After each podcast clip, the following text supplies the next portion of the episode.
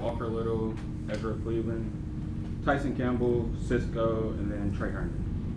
Uh, the first two are doing well. Um, get them through today, and we'll see where they're at. Um, Cisco has done okay, but um, you know today, tomorrow, going to be big for him. Um, Tre Herndon uh, passed, and he's cleared. You know uh, protocol, so he should be good uh, to go. Is this a little too quick for Agnew, or is he a ch- he have a chance? Um, he he does he does. Again, today's going to be a big day, you know, for him, making sure he comes out healthy uh, before we make that decision.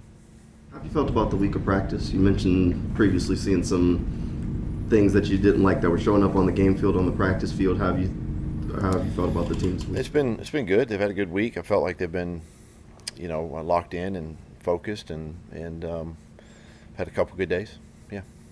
Yeah. Madubuike has 11 sacks for them. What are you seeing from him when you watch him on film? Well, this entire you know front they can they can they roll off the ball obviously, and and um, you know his his length and athleticism. Um, you know, shows up. He's also you know he benefits from having guys like Clowney and stuff like that, adding adding some pressure there too. So, you know, and anytime um, he can he can get one on one and get a jump, he's he's uh, you know pretty. He's, he, well, he is. He's quick and, and powerful and and um, has done a nice job this year of, of just really affecting the quarterback that way. You see Lamar on tape, does it look more like he's scrambling to throw, you know, this year as opposed to years past, like when you were looking last year? Like Yeah, that? um, he definitely, you know, he's definitely looking to throw, but but he will doesn't hesitate to run either. I mean, that's that's just part of playing the quarterback position. Um, he's done a nice job there. Obviously, he's very dangerous outside the pocket um, with his speed, you know, and, and elusiveness there. But uh, I would say that he's, you know, he is looking to throw the ball down the field. He's got some guys that can get open down the field too, so that, that definitely helps.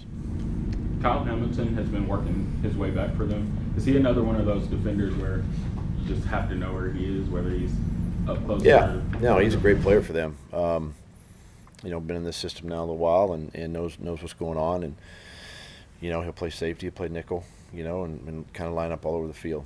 So good player. I know you probably say this every game, but this game spe- specifically, how important is it to just get the run game going? Important. How, how much can it help? You know, just Trevor. Well, it, it takes it takes takes the heat off the, the pass rush, right? When when you can effective effectively run the football, and that helps. It helps your play action pass, things of that nature.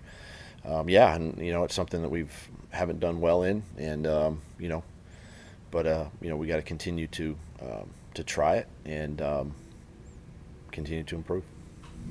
You can win the division without winning this game, but in terms of what you want to see from the team moving forward, do you feel like this game is sort of a get back? Let, us get our let's get the mojo back going again. Yeah, I I think I think I think there's some of that. I think you- look at the last two weeks and just the mistakes we've made. You know, we had chances to win both games, and but of course we didn't. And um, you know, so if we just eliminate some of the BS, let's call it, you know, the internal things, the, the turnovers, the takeaways, the missed assignments, all that kind of stuff.